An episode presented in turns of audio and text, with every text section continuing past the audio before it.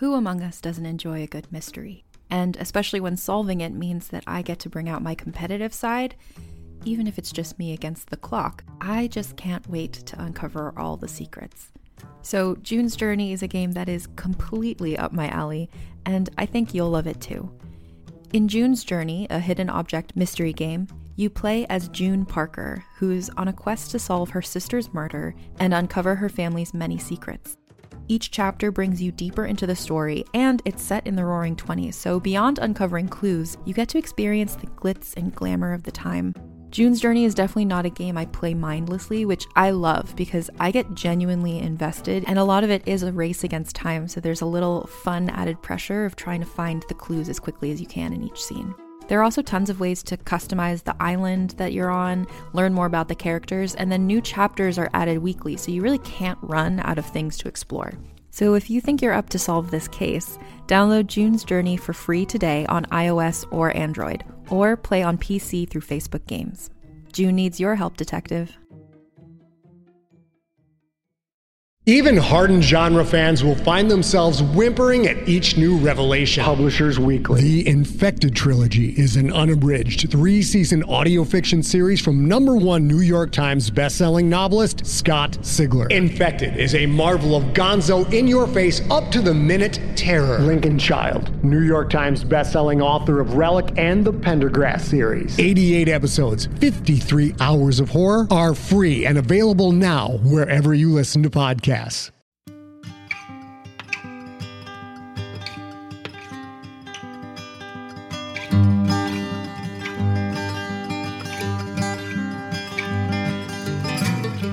Hello and welcome to The Drabblecast, episode 345. The Drabblecast is a weekly audio fiction magazine that brings strange stories by strange authors to strange listeners, such as yourself. I'm your host, Norm Sherman. This week on the show, Trifecta Special number 29, the long-awaited contest winners of the Cat with Blue Fur Writing Contest, which the Drabblecast did back in September. The contest was sponsored by Drabblecast fan and supporter Bart Epstein, who really just wanted a couple memorable bedtime stories to tell his kids, set in the same mythos universe he'd already made up and had been telling them stories from for years. The Cat with Blue Fur is just a fictitious barnyard cat with blue fur, protagonist who goes on various adventures with his friends, adversaries, and the family living in the house outside. We asked and held open submissions for flash stories 100 to 2,000 words long in 3 different categories: fantasy, science fiction, and horror. And the community voted for the winners right there in our forums. We also had an editor's pick, which we'll reveal and go more in depth on in a later episode. And wow, what a huge showing of fun and diverse Cats with Blue Fur fanfic we got. Over 50 entries by over 40 authors, all of them great, making this a very difficult thing voters had to grapple with a lot of close calls. You can read them all if you go to the Drabblecast discussion forums at forums.drabblecast.org and register. Go down to the bottom in the writing contest section and click Cat with Blue Fur. Hours of endless entertainment there. But alas, only one winner could emerge victorious in each of the 3 categories, having their story purchased and produced here on the Drabblecast. And your winners? In the category of Best Science Fiction Cat with Blue Fur Story, the story Meow Meow Bang Bang by Oliver Buckram. In the category of Best Fantasy Cat with Blue Fur Story, the story 9 Lived Wonders by Rachel K. Jones. And finally, in the category of Best Horror Cat with Blue Fur Story, the story 7 Things That Are Better in Blue by Jason K. Jones. We're going to start things off with Oliver's story, winner in the SF category, Meow Meow Bang Bang. Oliver Buckram, PhD, lives in the Boston area, where, under an assumed name, he teaches social science to undergraduates. His unambiguously fictional work has appeared in Beneath Ceaseless Skies, Interzone, the magazine of fantasy and science fiction, the Drabblecast, most recently with his story this year, Half a Conversation Overheard While Inside an Enormous Sentient Slug, among other places. Find out more about Oliver and his work at OliverBuckram.com. So without further ado, we bring you Meow Meow Bang Bang by Oliver Buckram.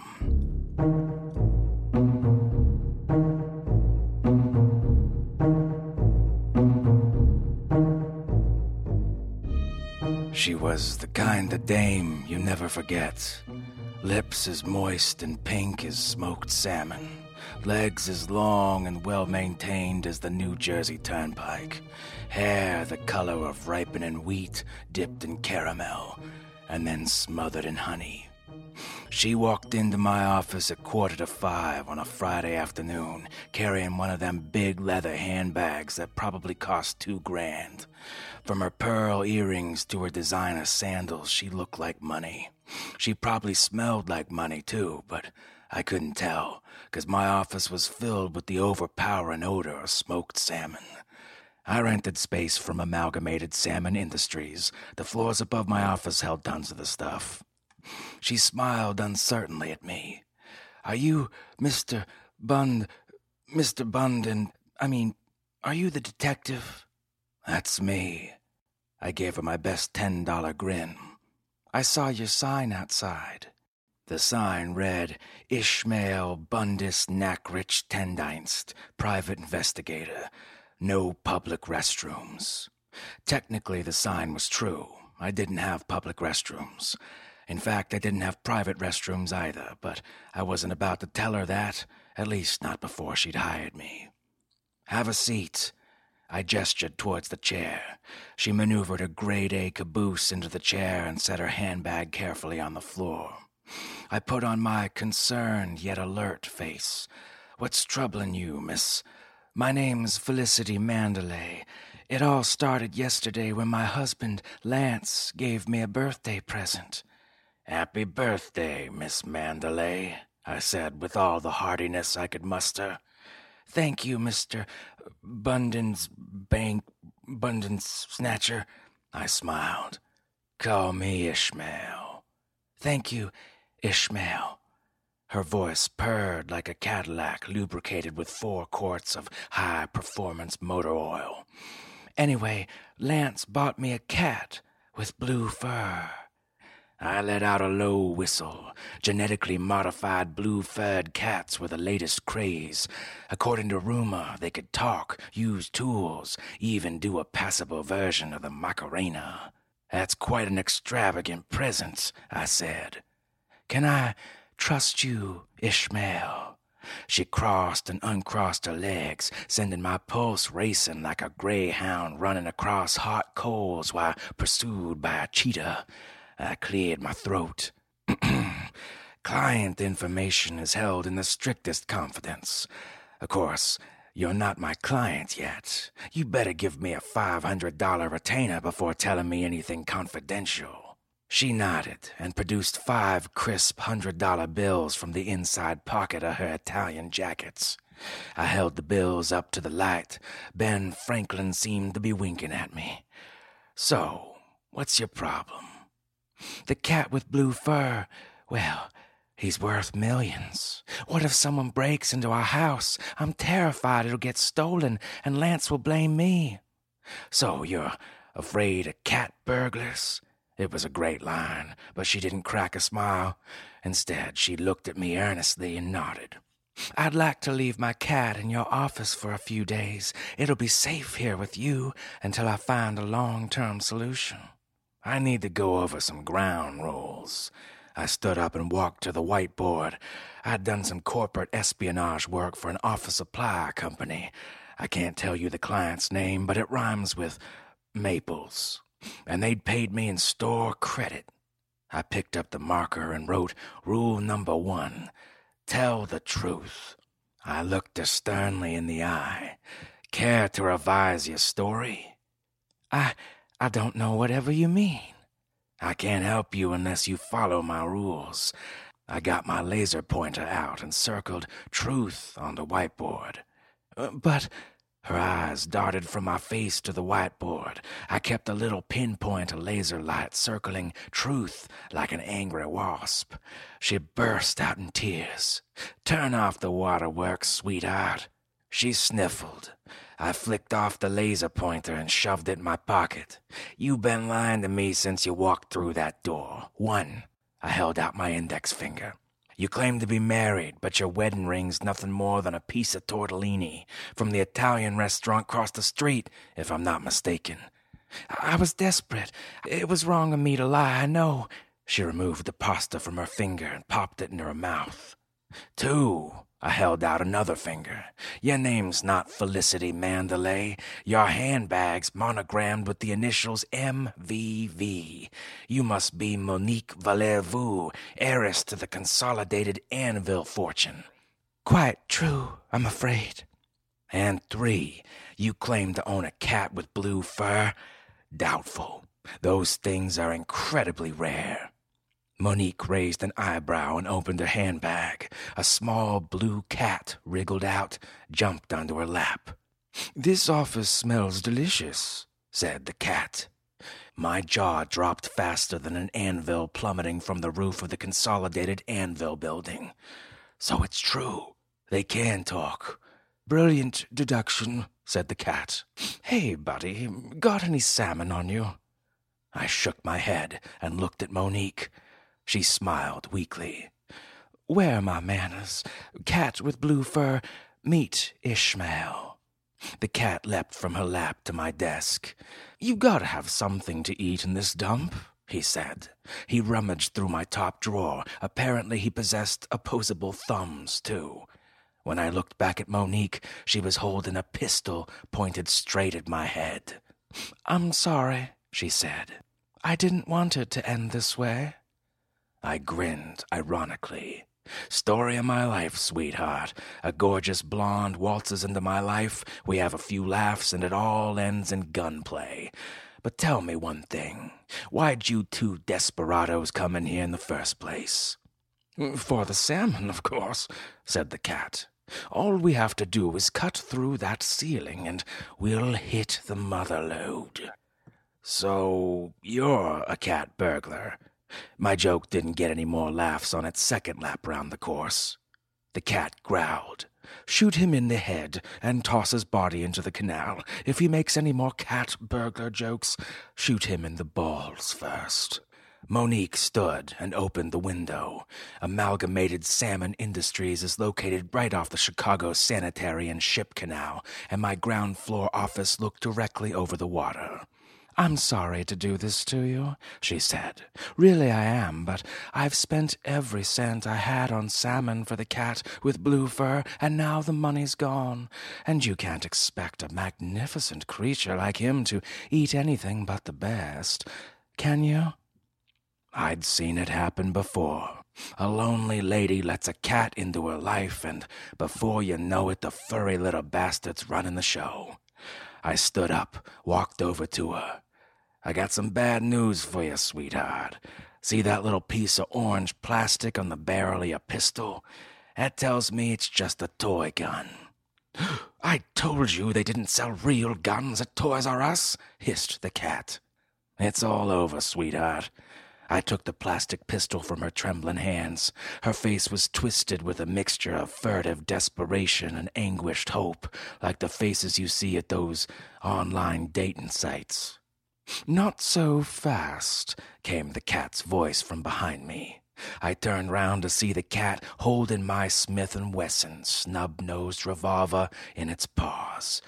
I kept the revolver in my desk, hidden under a bag of stale jelly beans I'd been saving to give out some Halloween. I shrugged. What a way to go, felled by a felonious feline who fancies filched fish. You're trying too hard, Gumshoe. The cat clicked off the revolver's safety. Monique put her face in her hands and sank back into the chair. The cat looked over at her and started to speak. It was my chance. I grabbed the laser pointer in my pocket and sent the little red dot dancing on the wall. The cat dropped my revolver and bounded after the dot. I sent the dot hopping out the window. The cat jumped through the window after it, producing a splash. I walked over to the desk, picked up my revolver. From her chair, Monique looked up. Where's my cat? He went for a little swim, I said. She gasped and ran to the window. "Swim towards the shore," she yelled. "I'll be right there." I stepped in front of her. "Listen here, sweetheart. You don't need to go after that moth-eaten tomcat. You gonna spend the rest of your life running from the cops, sifting through his kitty litter?" She glanced at me, grabbed her handbag, and ran out that door.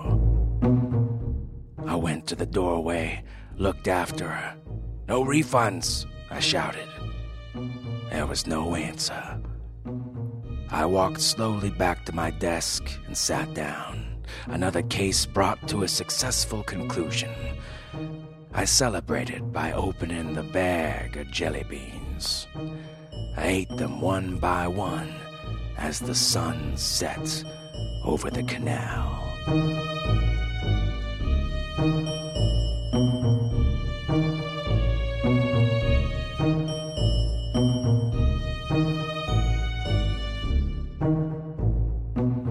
And our next story, winner in the fantasy category, is Nine Lived Wonders by Rachel K. Jones. Rachel's a science fiction and fantasy author living in Athens, Georgia.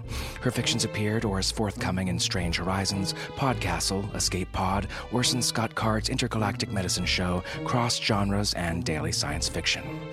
You can follow her on Twitter at Rachel K. Jones and find more of her work on her blog at rckjones.wordpress.com. The story is masterfully read to you by Sean D. Sorrentino. So without further ado, we bring you Nine Lived Wonders by Rachel K. Jones.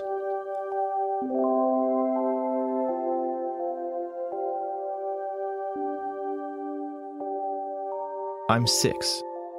It's late in the room I share with my brother. Between our beds sits my dad, who is just a dark silhouette with a hand extended towards each of us to squeeze if the story gets too scary. His voice rises and falls in a familiar rhythm, shaping darkness into the distant forests and towering mountains that haunt my dreams. On the floor, at eye level, I watch his lips as he tells us the wonderful tales of the cat with the blue fur. There's nowhere too far for the cat to go. Whether he leaps from rock to rock into the center of the earth, or rises on dragon's back to where the wind blows clear and sweet, or skips on light paws through the years to pounce upon dodos and dinosaurs. There's no danger insurmountable, no odds too grim for our nine-lived hero, who makes his home with a family like mine, who keeps secret a window, a portal to the magic world. After Dad kisses our foreheads and shuts the door, I lie awake and listen for it, a tapping at the window behind my headboard, a blue flicker between the curtains, the cat stopping by to say goodnight. My brother never believes me, but he can't explain the little wet nose prints on the glass in the morning, or the dusty paw prints on the sill that blow away before I can drag Dad through the house to see. I'm 12, too old for kisses and tuck sheets, but not for books. And Dad buys us such wonderful books. No cats or blue fur, but I recognize these landscapes as places the cat charted, rocket ships and portals, oceans and aeries. There is no place I can go where the cat has not been my guide and cartographer, my assurance that all adventures end safe in bed with a good night kiss, no matter the fear, pain, or loss. Nothing seems too scary, even death, because nine-lived cats can't die. Not really. My dad said so, and my dad never lies.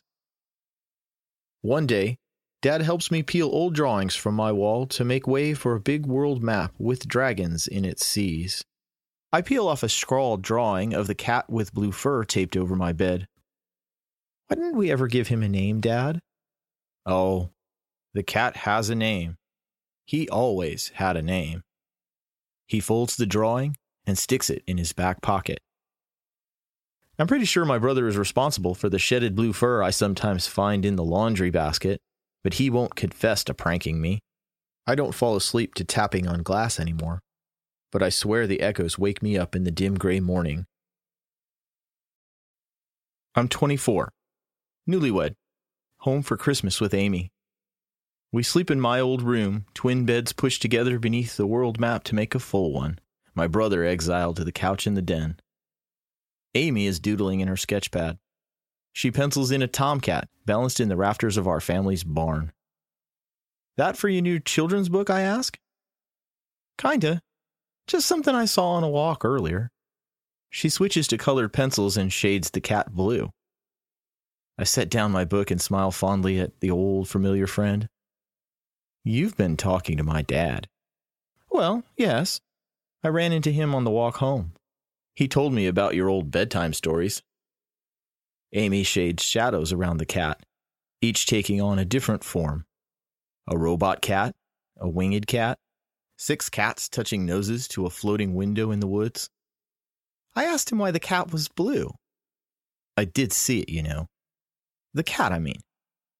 What did he say? He said that the blue means the sky. Infinity. Worlds without end. Outside, somewhere in the wood, a cat yowls and yodels.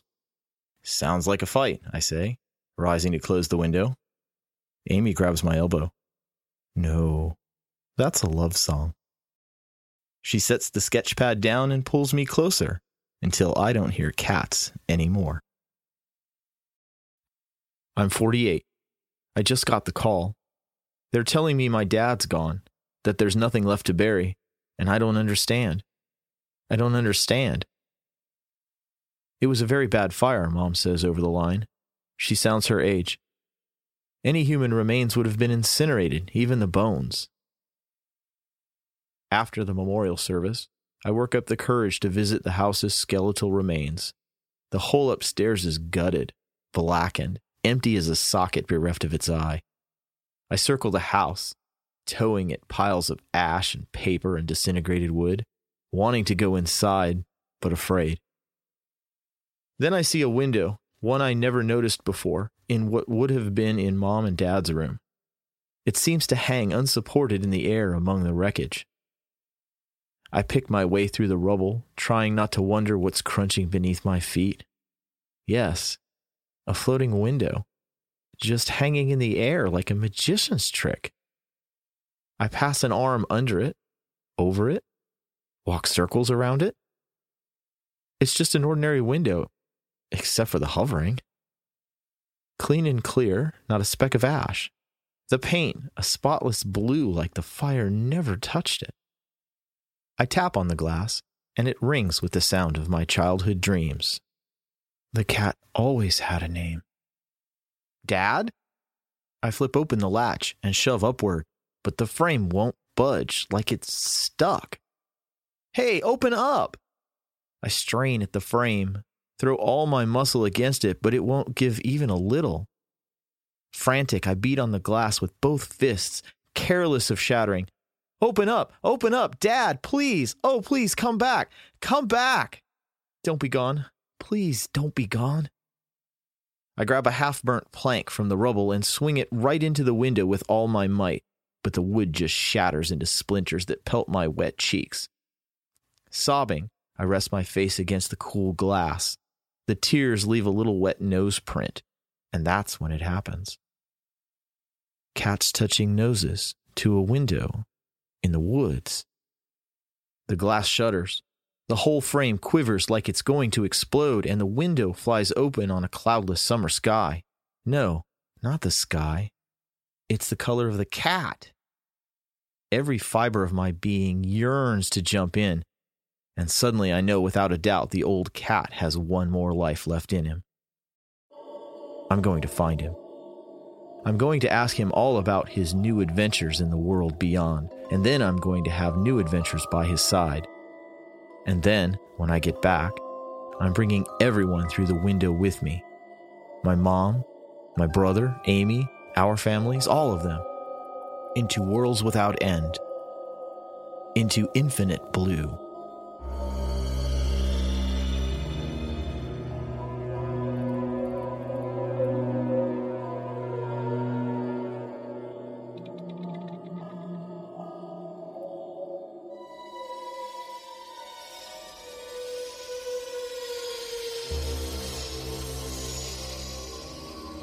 And we close out this week with the winner of the horror category of the Cat with Blue Fur Contest, 7 Things That Are Better in Blue, by Jason K. Jones. Yes, some relation to Rachel, particularly in regards to the marriage aspect of things, although we assure you as much as we can be sure that Rachel and Jason both exist as human beings at all, we're confident they wound up winning fair and square. And I'm sure you'll see that both are solid stories that stand very much on their own. Or maybe you won't, whatever. They won, and we're at least happy with the results. Jason K. Jones is a connoisseur of the suffering of children, which is why he became a high school teacher in the first place. He lives in Athens, Georgia, with his spouse, Rachel, and 3-pound mole, Philip C. Les Hoffman, the second largest domesticated mole in the U.S. His pastimes include assigning essays, writing essays, essaying at fiction, and playing video games that he probably shouldn't rightly have time for. More of his writing can be found at jkjones21blog.wordpress.com. The story is read to you by Drabblecast assistant editor Nathan Lee, who coincidentally dresses each night as a large, strapping mole himself, ever since witnessing a gang of alley thugs assault his parents once as a young child. It made sense at the time, he claims. As a newly christened father, and also someone generally not fond of rising unsuspectingly from the soil and punching people in the face, Nathan chooses to fight crime in his own way, by rejecting iniquity in the form of boilerplate rejection letters. "I'm whatever Drabblecast needs me to be," Nathan is often known to mutter through clenched teeth. So without further ado, we bring you 7 Things That Are Better in Blue, by Jason K. Jones.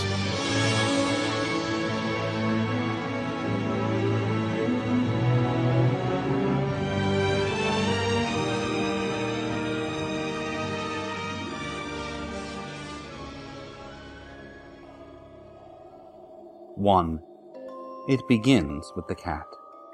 You see it pop into your Facebook feed, a workday distraction brought to you by one of the celebrities who make a living being liked on social media, and on a whim you click to enlarge it. It's nothing special, just a typical fuzzy kitten looking at you quizzically as though it cares that someone has taken its picture. There are probably millions of images just like it, documenting a million kittens, clogging up the internet's tubes. But this one is blue. Entertained, you and 38 others like this. 2. 2 days later, you see the same blue cat appear again in your feed, this time shared by your uncle. You notice the comments below the image, where a heated discussion has begun, centered around how the cat is blue. Your uncle, an amateur photographer, insists that the blue fur might be a trick of clever lighting. One of his friends, a gentleman with whom you're not familiar, counters that the shade of blue doesn't match up with any of the background lighting, so it must be photoshopped. Engaged, you and 63 others like this. 3.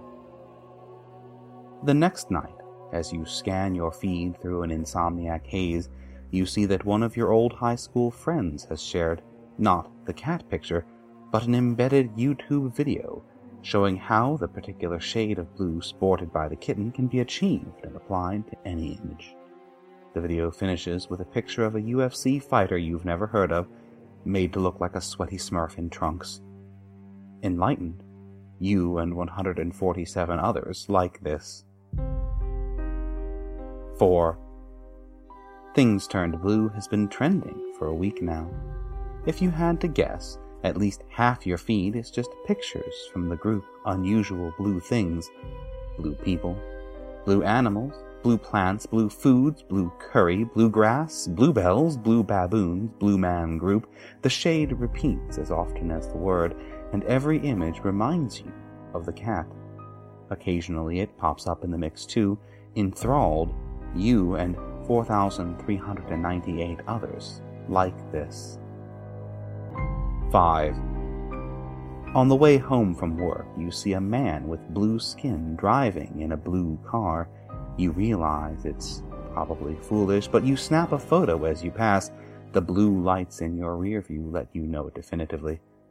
With your hands on the steering wheel, you await the officer's lecture. She gets out of her car, and you see her blue uniform blended with her blue face. She gives you a ticket and sends you on your way. On your feed, you recount the incident, complete with the picture of the blue driver, with the tagline, "Guess I blew it." Energized, you click through others' blue posts while all your friends like your status. 6. No one photoshops things blue anymore.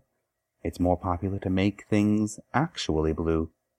Tutorials pop up on how to mix paints to get the true cat blue. Stories spread of people accidentally suffocating animals after dipping them in dyes. Occasionally, the news covers a spectacular blue-related death, like the man who fell from the top of the Empire State Building, trying to repaint it. Photos of the dead man circulate uncensored. Everyone comments on how nicely the blue paint covers his shattered body. It's a shame there's so much red mixed with it. Emboldened, you wonder if you could do better. 7. Blue used to be a cold color. You associated blue with ice and clear skies in October, and the absence of blood in the veins and chilled stillness. But now you see that blue is really warmth. When you think of softness and comfort, you see the cat with blue fur. You remember that on the spectrum, blue light comes from things that are hotter.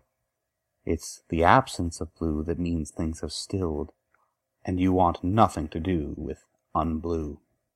Blue is your life, and you will live in your blue. You have rigged your phone to record and immortalize the moment. As you lower yourself into the tub, filled to the brim with blooming life that warms your cold skin, you smile. Your head sinks under, and the world is blue. Engulfed, you open your mouth and hope that everyone will like this.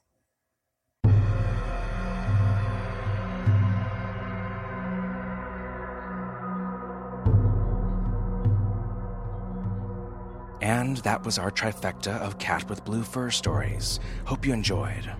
And special thanks once again to Bart Epstein and his company, the Jefferson Education Accelerator, for sponsoring such a fun contest. Bart, I hope your kids get a real kick out of the many stories your creative contest idea unleashed upon the world. I know we all did. Okay, moving on. What else we got? Oh, we're done. Well, almost. I've first got to remind you folks that the Drabblecast is only made possible by the generous support of listeners such as Bart, who donate to help offset the costs of paying authors, narrators, all the many things that go into producing a weekly show.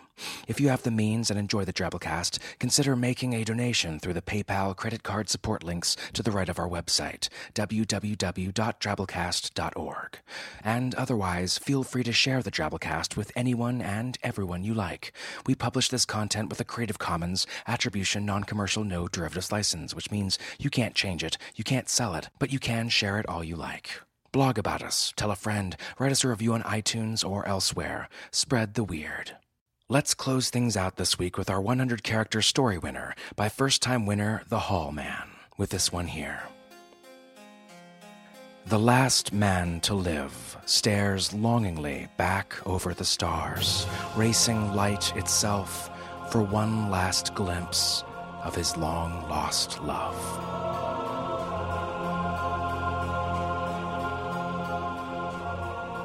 Good stories with only 100 characters, not counting spaces. That's what we're looking for.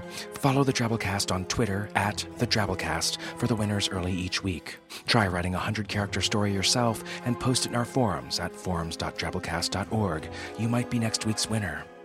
All right, folks, that's our show this week. Special thanks to our episode artist this week, Drabblecast art director Bo Kayer. Bo's the best artist in the world. I mean, it's really that simple.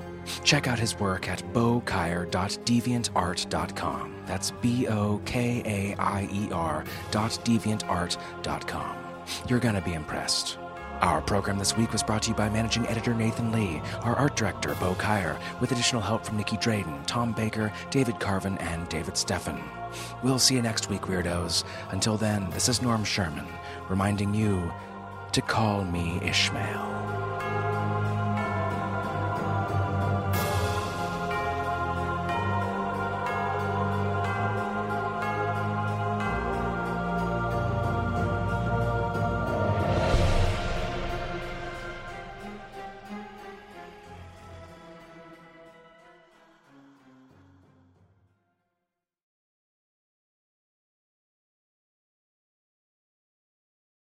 What does feminism mean to you? During Women's History Month, come explore feminism and how it's playing out in real life with Season 2 of Thread the Needle, a monthly podcast. I'm your host, Donna Schill. I use my background in journalism and draw on women's life experiences to add to the conversation on topics that matter to fellow feminists like you. Now in its second season, listen to new episodes each month as we explore finding yourself through divorce, battling call-out culture, questioning our ideas about masculinity, and discovering why girls' confidence plummets in their preteens. Guests include Stephanie Kuntz, historian and author of Marriage, a History, April White, author of Divorce Colony, and Loretta Ross, professor on white supremacy and call-out culture at Smith College. Listen to Thread the Needle on Apple Podcasts, Spotify, or wherever you get your podcasts.